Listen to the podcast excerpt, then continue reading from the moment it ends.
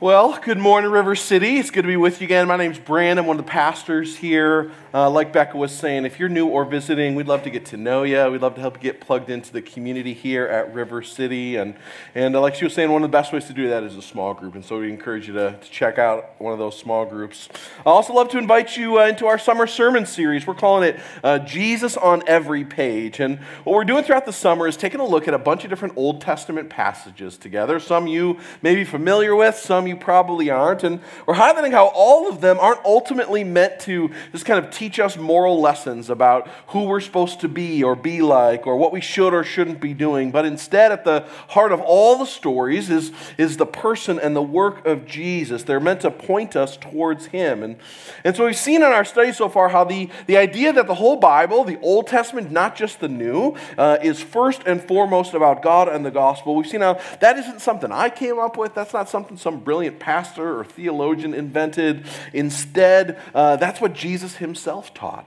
Places like John chapter 5 and Luke 24, he teaches both the religious leaders as well as the disciples that all of the scriptures point to him, they're about him. And so, at the heart of our time this summer studying the Old Testament is the desire that we might learn to read the Bible like Jesus did with him at the center of all of it. And so this morning I'm going to do just that as we take a look at the story of a woman named Rahab in the book of Joshua, chapter 2, together. So, um, book of Joshua picks up the story of God's people in the Old Testament about 40 years after they had uh, left Egypt in the Exodus. And for the second time, God's led his people to the edge of the promised land, a land he promised Abraham to, to give his people. And the first time, if you remember, things had not gone so well. They, God had just miraculously uh, brought them up out of Egypt and delivered them out of hundreds of years of slavery. And yet, when they get to the edge of the promised land, they hear about the people that are in the land and they're filled with fear and dread and doubt. And so, instead of trusting that the same God who had parted an ocean for them uh, could part a few peoples for them, they, they choose instead to be full of doubt. And so, rather than entering the land, God caused them to wander around in the desert until everyone from that faithless generation had died off. And, and so, needless to say, as they come to the edge of the promised land again, nobody wants to repeat that mistake, right? Camping is bad enough. Camping in a desert, the absolute worst, right? Nobody wants to do that for one more night, let alone 40 more years, right? And so as they come again to the borders of Canaan, though, they're, they're preparing to enter the promised land, but they're, they're still like there's this sense of unsureness. And, and there are, there's hope, but there's also still some lingering doubts. And so they send a few spies to go scope things out. And while investigating the, the Canaanite stronghold of Jericho, these two spies, they meet a, a pagan woman named Rahab. And we're going to see how this woman not only saves their sorry spy butts, but how uh, she exhibits this kind of faith that just like puts the faith of God's own people to shame.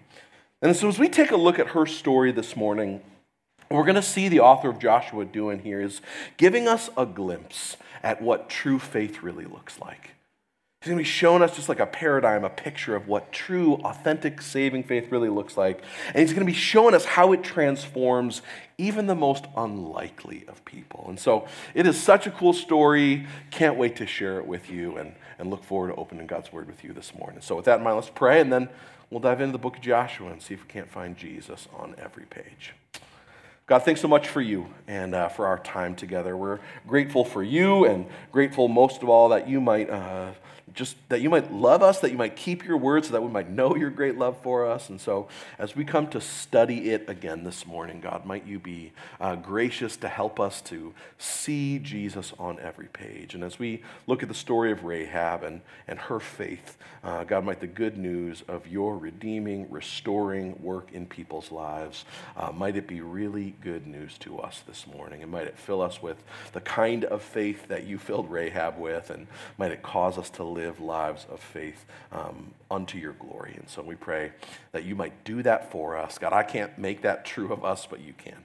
And so we pray this morning that you would and that the gospel would be good news to us. Amen. All right, well, like I said, we're going to be this morning in Joshua chapter 2, begins this way. And Joshua, the son of Nun, secretly sent two spies from Shittim Go look over the land, he said, especially Jericho. And so they went and they entered the house of a prostitute named Rahab, and they stayed there.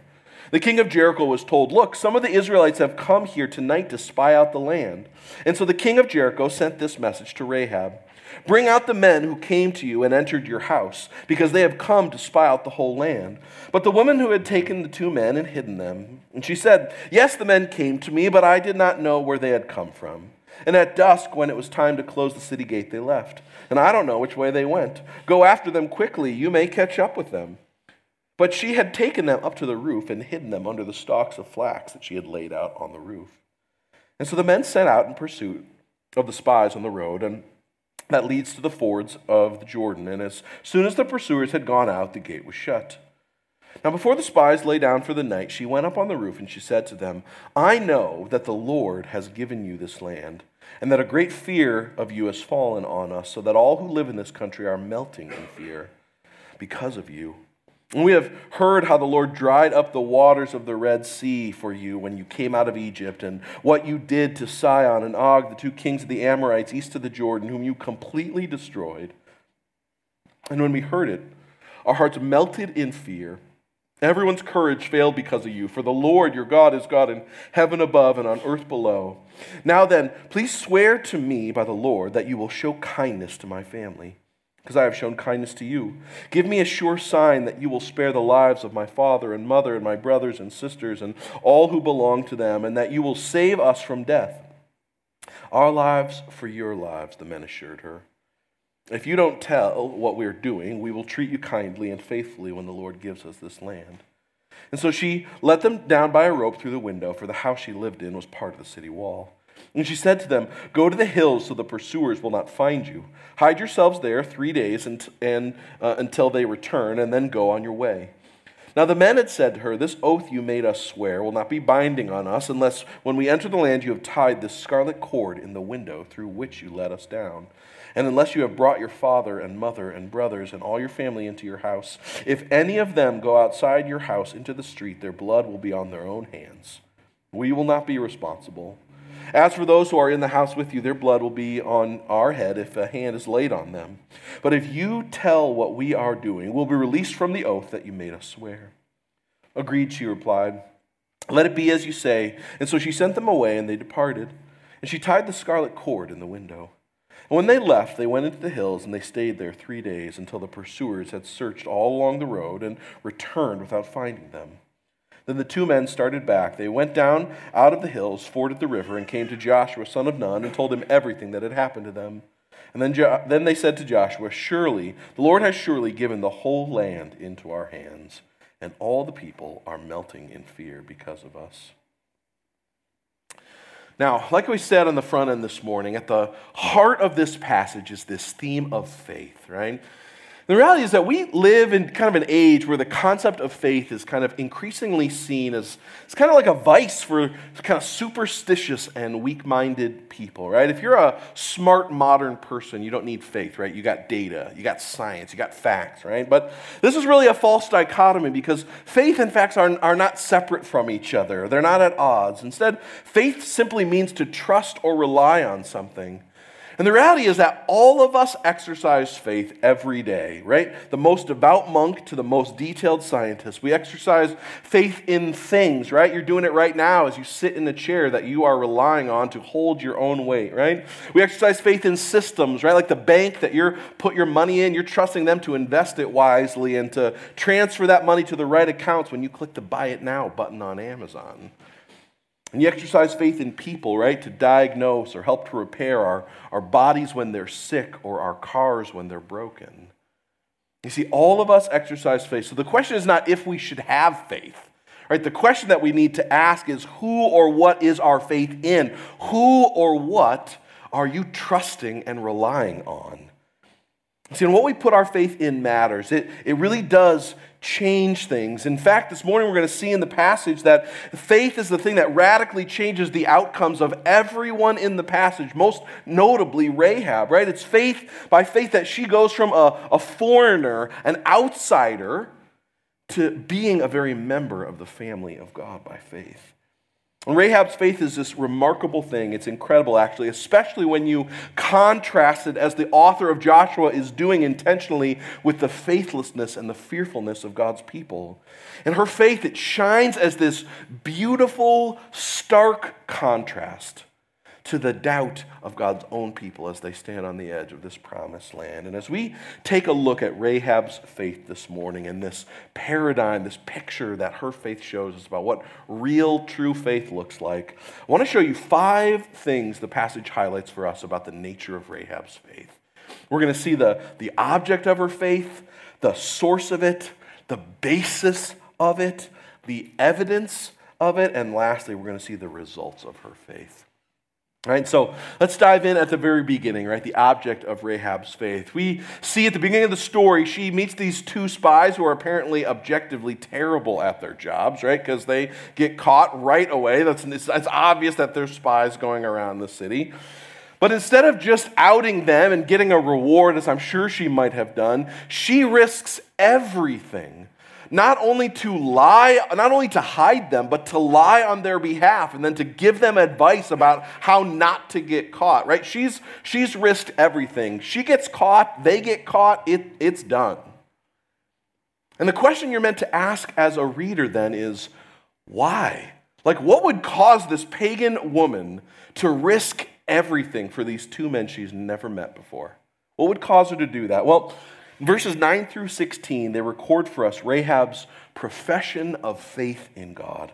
And there is so much here, but verse 11 to us reveals the most important thing about her faith, and it's the object of her faith. You see, uh, Rahab tells the spies in verse 11, The Lord your God is God in heaven above and on earth below.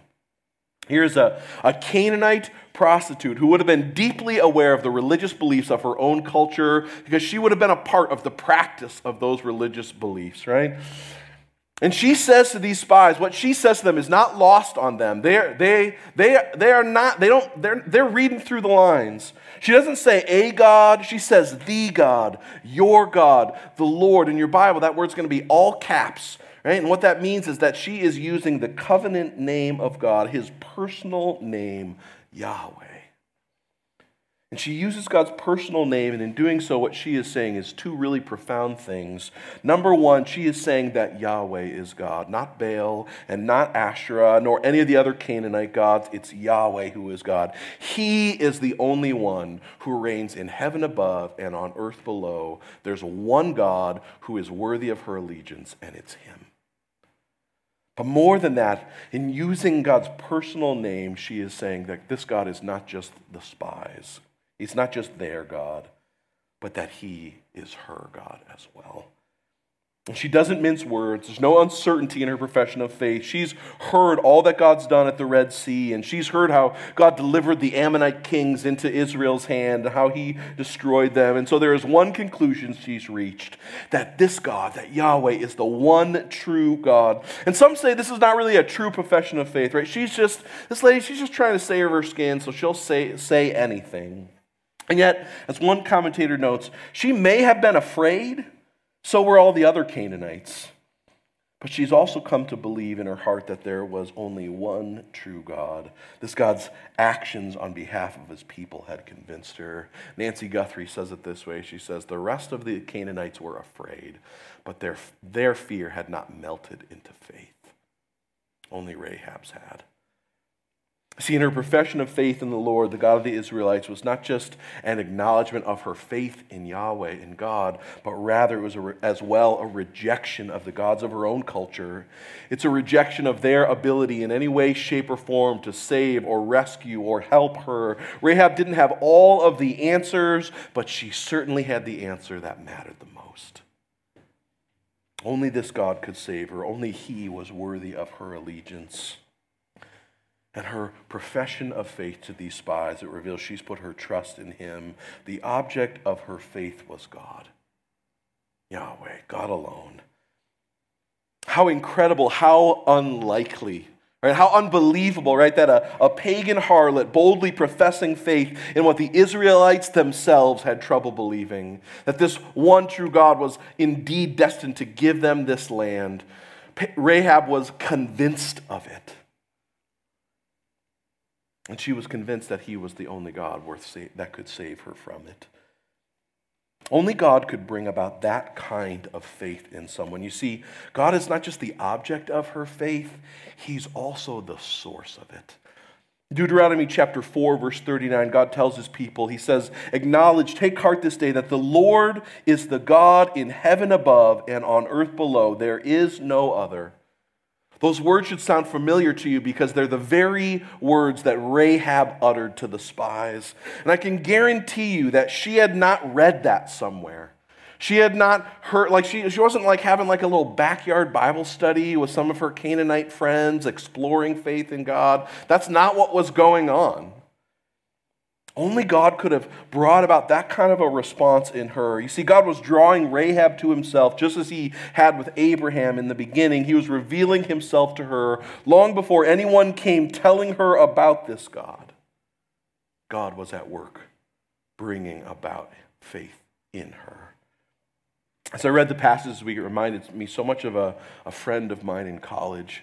I had been praying for years for this friend that God might give me a chance to share my faith with him. And and one night, God gave me a chance to do that. And as I uh, kind of shared some of my own story with my friend and, and waited in hopes that he might respond, I remember my friend, who was probably the most staunch atheist I had ever met, he just very clearly thought that anybody who had faith was dumb and that believing in God was just kind of just like for weak people and that it was just all foolishness. And so as I shared about my hope in Jesus with my friend that night, I waited for him to respond, and he, he looked at me and he just said, You know, I was walking back from class the other day, and I thought, there has to be a God. And I wish someone, I wish I knew somebody who could help me get to know him. See, that's just like Rahab's faith. I hadn't like shared something with him. I hadn't laid everything out. Like I'd been praying that God might do something, and God was the one who was at work behind the scenes with my friend. Long before I got the chance to study God's word with him or see him profess faith in Christ, God was pursuing my friend. He was drawing him, he was revealing himself to him. And so, long before somebody explained to Rahab exactly who this God was and what it meant to follow him, God was the one writing his words on her heart. It was the Father who was drawing her to himself. See, God's not only the object of her faith, He's the one who has enabled her faith. He's the one who's given it to her. You see, the rest of the Canaanites have heard all the same stories. They have all heard about the incidents at the Red Sea and the Amorite kings who had been destroyed, and yet Rahab's heart is the only one for whom fear has transformed into faith. See, God's the one who's done that. One commentator wrote something really stuck out to me this week. He said it this way The word about God, the uniqueness of his sovereign authority and power over the whole of creation, displayed in what he's done for his people, it had penetrated Jericho's walls. And when the word of God gets into enemy territory, only two reactions are possible. Either there is faith in the greatness of the Lord and a casting of oneself entirely on his mercy, as Rahab does, or there is fear, which determines to resist resist God's supremacy, to challenge his will, and continue to fight against his purposes, see, neutrality is impossible. See, God, the word about God had entered into Jericho, and it had transformed Rahab's fear into faith. And it was God who was doing that. And so, the object of her faith, the one she's put her complete trust in, and the one who's enabled her to respond to seeing his works with faith instead of just mere fear. And we're meant to see in these two remarkable things, we're meant to see the basis of this woman's faith. See that it can only be the miraculous and beautiful, unmerited grace of God. See, Rahab is a pagan prostitute. There is nothing about her life that we are meant to look at and to think, wow, she really deserved for God to rescue her. Yeah, she really had this edge. There was something about her that God, God really, God really, there's something he could start with and move her along the line. No, that's not what's going on. The whole point that we're meant to see in God saving her is that God rescues and saves and redeems, not based on who she is, but based on who he is. Right? He's the basis of her faith, the, the sovereign and gracious Savior of all who would call on his name. And so, Rahab, a foreigner and a prostitute, is the epitome of somebody who doesn't deserve or earn God's merit to merit God's mercy. And that's the whole point. That's the whole point.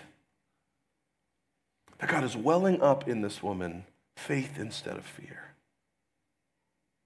And he does it by grace, his unmerited grace. And so Rahab's profession of faith is the result of God's gracious revelation of himself to her. But the passage doesn't just stop with her profession of faith, although crucial.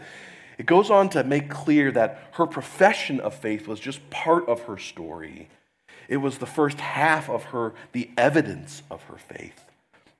See, the New Testament affirms this. James chapter uh, James writes in chapter two. He says, "A person is considered righteous by what they do, and not by faith, which is alone." In the same way, was not even Rahab the prostitute considered righteous for what she did when she gave lodging to the spies and sent them off in a different direction? For as the body without the spirit is dead, so faith without deeds is dead. You see, true saving faith throughout the Bible is always described never as mere intellectual agreement. It's not a, an agreement with a fact, but it is something that is always evidenced by external actions. Because the truth, the reality of the world is that what you believe always changes what you do. If I have a rock in my hand and you think I'm going to throw it at you, you duck. And if you don't think I'm going to throw it, you won't move. Because what you believe, it changes what you do. And so the passage points out that her profession of faith is intrinsically intertwined with her actions. She hides the spies, she lies about them, them to the king, she sends them off with bad advice. Why? Because it's the outworking of her faith. Her faith is real, it's authentic. She's worth, it's worth risking everything for. It's her faith in God that's caused her actions. See, some of you are here this morning. Maybe like Rahab, you, you've made a profession of faith. But the reality is, is that there is absolutely no fruit in your life of that faith you still function like God in your own life. Right? God's maybe an advisor, right? He's somebody whose suggestions you might take into consideration if you've got some spare time. But he is certainly not the Lord of your life. You are. And in love for you this morning, I just need to shoot straight with you. That's not saving faith. If your faith is just some intellectual thing, right? The Bible doesn't ever call that the kind of faith that saves. See, saving faith is always changing faith. It always transforms us. See, indifference is, poss- is impossible with God. And so it's the combination of her actions and her profession that are the evidence of her faith. The spy's interaction with her affirms this as well. Right? In places like Deuteronomy 7 and, and, and Deuteronomy 20, God makes it abundantly, obviously, overwhelmingly clear right? That, that the Israelites were expressly forbidden from entering into any and all covenants and commitments and relationships with Canaanites. Just a few chapters later in Joshua 9, we read about the disastrous consequences that God brings about when the Israelites make a, a treaty with another Canaanite group. And the book of Judges is full of all of the horrific consequences in the lives of the, God's people for disobeying God's commands in this way. And so the question that you have to see is so why, why did these two spies make this covenant with Rahab? Why are they willing to do this thing that God has expressly forbid them on the very front end of this brand new campaign? More critically, why does the author of Joshua seem to have no qualms about this? There's not a tone of sketchiness, like there's no, there's no doubtfulness about it. It's positive. One commentator helpfully points out this. He answers it this way. He says, The crucial difference is Rahab's confession of faith in Israel's God. See, by this she's made herself an Israelite, so to speak. She chose to cast her lot with Israel's God, not with the Canaanites' gods. Prior to this confession of faith, the spies showed no intentions of entering into any treaties or any agreements with her or with any Canaanite. However, it's her confession of faith that has made all the difference. See, prior to this confession of faith, the spies, again, they showed no intentions of entering into any agreement with her. And yet they've seen in her actions and her profession of faith the, the evidence of this real, authentic faith. Right? They see her not as a, a pagan harlot, but as an Israelite sister. See, in her eyes, they, in their eyes, she's gone from foreigner to family. Why? Because of faith. You see, and it's the evidence of her faith we see leads to the results of it. And they're just as amazing as the existence of her faith in the first place. Her faith is placed in the one true God, revealed by her actions and, and her words. They lead her to ask the spies for help. Verse 12, now then, please swear to me by the Lord that you'll show kindness to my family. Right, her faith in God is leading her to run to him and to his people for grace and mercy. Right? It's not just that she believes that he's the only God that can save and his people, as that's God's representatives, can save. It's that she runs to them for safety. See, her faith in God is leading her to run to him and to his people for mercy and rescue. One commentator sums it up this way Genuine faith never rests content with being convinced of the reality of God, it always presses on to take refuge in him. For it is not just a matter of correct belief, but of desperate need. See, the spies, they, they see it. And they respond, Our lives for yours. They make a covenant with her that, will, that they will save her when they conquer the city, something that by faith both they and Rahab know is imminent. And so God meets her in her need for him and in her plea for rescue, and God saves her.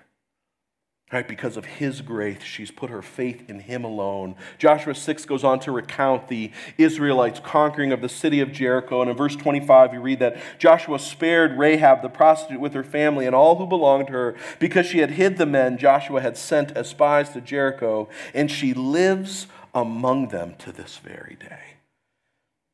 See, God had saved Rahab, and he had turned a foreigner into a family of God. And in doing so, he not only shows what it looks like to have real, authentic faith in this great God, but he shows to the spies that this God is powerfully at work. That he's the one who is bringing about faith in the most unlikely of people, and he's the one who's going to bring them into the land in the most unlikely of ways. See, but it gets even better. Because the spies, they gave Rahab a scarlet cord to hang out of her window.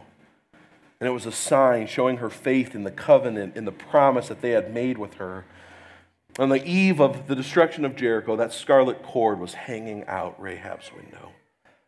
And as Rahab and her family were waiting in their home in hope and in faith that the covenant they had made with, with these Israelites would be kept, the Israelites in their camp were remembering a night where God had kept his covenant with them. And 40 years prior, as they left, prepared to leave Egypt in the great Exodus, they had painted the blood of lamb on the doorposts of their homes in hope, in faith, that the God who promised to pass over judgment them, that he would do it. And so, in faith, Rahab trusted the promise these spies had made to her representing God and his people as she tied the scarlet cord to her window. In the night of the Passover, the night before the Battle of Jericho, what both the Israelites and what Rahab were doing, what they were both remembering, they were claiming the covenant that had been offered to them. They were claiming it by faith. See, by faith, Rahab becomes a part of the story of God's redeeming work in saving his people. You see, God doesn't just save Rahab, you see, he invites her into his story of redemption. Right? And she's not just a part of the story of the fall of Jericho and the entrance of the Israelites into the promised land. No, Rahab's faith is far more incredible than that. See, God makes her a part of an even bigger story of his people's redemption, a part of the story of rescue of his people, not just from slavery in Egypt or from uh, foes in the promised land, but from the ultimate enemies of Satan and sin and death. And he makes her a part of the story of their entrance into the ultimate promised land. You see, Rahab would go on, we, we read, to have a son named Boaz. Maybe you remember that name from our study and our time in the book of Ruth. Boaz redeems and marries a woman named Ruth, a foreigner who, like his own mother, had put her faith in the one true God. The book of Matthew records a genealogy where both of these foreign women, pagans, are included in Jesus' own family line. You see, God turned foreigners into family by faith. And it's through their faith that God not only rescues them, but he brings about the rescue for us. See, Rahab goes from being a foreigner to a part of God's family by faith, and so do we. And I know throughout our series, I've made a big deal about how oftentimes when we're reading these Old Testament stories, we align ourselves with the wrong people in the stories. This is not one of those times. You and I are just like Rahab. I'll never forget with tears in his eyes. One of my seminary professors, he said about Rahab's story, humanly speaking, Jesus came from a sordid bloodline. A harlot was his ancestor. But does that not underscore the very reason for which he came to save? For you and I, we are just like Rahab. We prostituted ourselves to other gods and worshiped all kinds of idols, and yet God comes offering us salvation.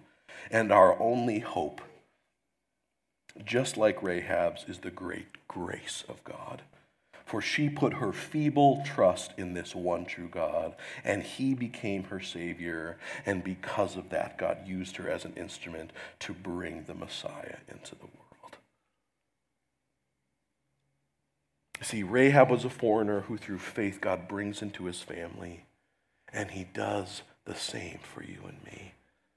Apostle Paul writes in Ephesians 2, reminding these church about the gospel. He says this Remember, therefore, that formerly you were Gentiles by birth, were separated from Christ, excluded from citizenship in Israel, foreigners to the covenants of the promise, without hope and without God in the world. But now in Christ Jesus, you who were once far off have been brought near by what? By his blood Verse 8 For it's by grace you've been saved through faith. It's not from yourselves, it's God's gift, not by works, so that none of you can boast. See, like Rahab, you and I were dead in our sins.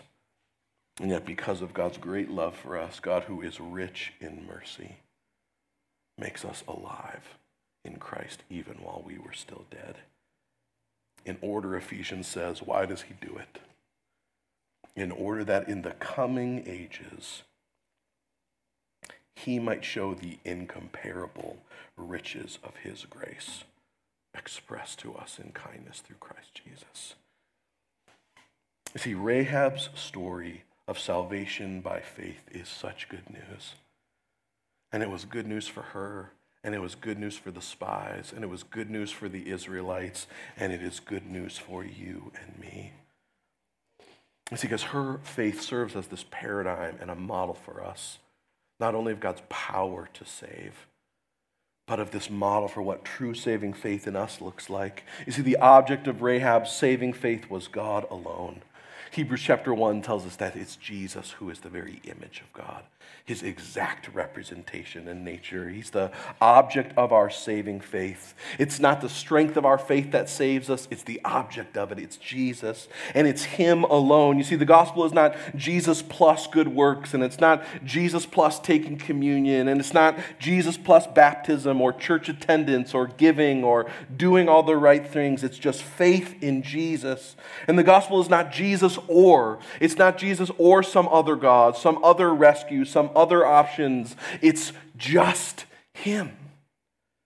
And so there was no other place that Rahab could run for rescue, and there was no other place she did. She put all her chips in with God, and she rejected the ability of anyone or anything else to save her. You see, God was the object of her faith. And he must be indeed the sole object of ours. But the good news is more than that, that he is not just the object of our faith, he's the source of it. For he's the one who enables Rahab's faith, and he is the one who enables ours. As Jesus says in John 6, no one can come to the Father unless the Father draws him. Ephesians 2, when you were dead in your sins, God made you alive. And so, on the basis of God's unmerited grace, fuels faith in us. I hope you see the magnitude of that. I hope that's good news to you this morning. See, it wasn't just meant to be good news for Rahab, it's meant for you and I too. You do not need to be good enough. You cannot be. You do not need to be clean enough. You never will be. You can't clean yourself up. You can't fix yourself. The order of operations doesn't work like that. The way salvation works is when we admit that we are hopeless without God. And it's when we admit our need for Him that He is able to come and bring restoration and redemption into, into our lives. See, like Rahab, a pagan prostitute, in the place of business, God comes and He rescues us, not before we clean ourselves up, but He does it when we'll admit that we can't and that we need Him to transform us. And when that happens, like Rahab, the evidence our faith will be found not just in our words, but in lives that are increasingly transformed by Him. What do your actions reveal about where your faith truly lies? Like I said before, some of you are here this morning and you've made a profession of faith, but there's no fruit in your life from it. And you are here this morning by God's grace that you might have real faith, not the fake stuff. Ask Him to bring that out in you. Ask Him to cause the truth about who He is to transform who you are. He wants to do that in you. Ask Him that He would. See, He wants to bring about evidence in our faith. And He wants to bring about the results of saving faith as well. Not only that we're saved from the penalty of our sin, but that, like Rahab, we are invited into God's grand story of redemption. You see, God used her in more ways than she could possibly have known. And he is inviting each and every one of us to be a part of the redeeming work that he is doing in the lives of people all around us. And one of the primary ways you get to do that is by telling the stories of all that God's done for you, making his great grace known. And it's the story of God's gospel and his grand story of redemption that we're remembering and celebrating when we take communion every week communion, it doesn't make you right with God, and it doesn't change your status or your standing with Him. Instead, it's an opportunity for us to remember Jesus' body and His blood that was broken and shed. As in love for you, He offers a covenant that we take hold of by faith. And so, if you put your trust in Jesus to be your gracious and sovereign Savior, or you do for the first time this morning, then during our time of worship, go back and take communion and dip the bread in the juice as a reminder of His body and blood, which are the covenant of grace He made with you. If you're here this morning, you haven't yet placed your faith in Jesus, maybe you're figuring out what following him even means, or maybe you're deciding still if surrendering to him, letting him be Lord, is something you're ready for yet. I just want you to know you are welcome here. And your questions are welcome, and your process is welcome, and the wrestling is welcome. But I want to encourage you hold off on taking communion. God is not after religious rituals, and He's not after going through the motions. He's after a heart that rests in His grace completely. And so communion might not be right for you this morning, but Jesus is. And River City is, and we'd love to help you get to know Him. And so wherever you're at this morning, as we take communion, as we sing, I want to encourage you talk with God. For those of you who are here this morning, you put your faith in Jesus to be your sovereign and gracious Savior then my heart for you is that you might let the good news of God's gracious salvation of Rahab be good news to your heart again.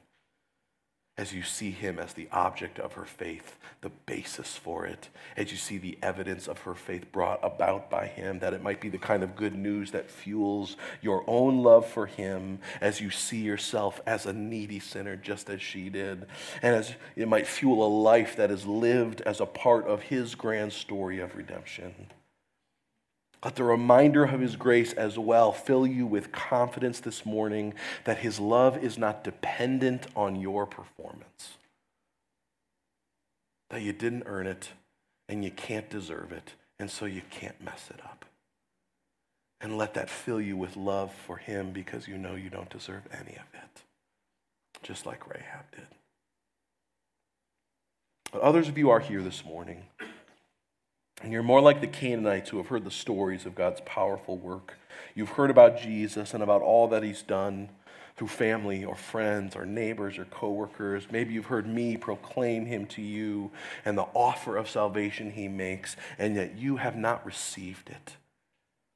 Famous 19th century preacher Charles Spurgeon, he summed it up this way Jesus Christ can save you indeed, but he must be appropriated, or he will be no Savior at all. For if we do not ourselves repent and believe Christ is not ours, and we are not his, neither shall we obtain any benefit from his life or death. Tie the scarlet line in your window, for it will not be tied there for you.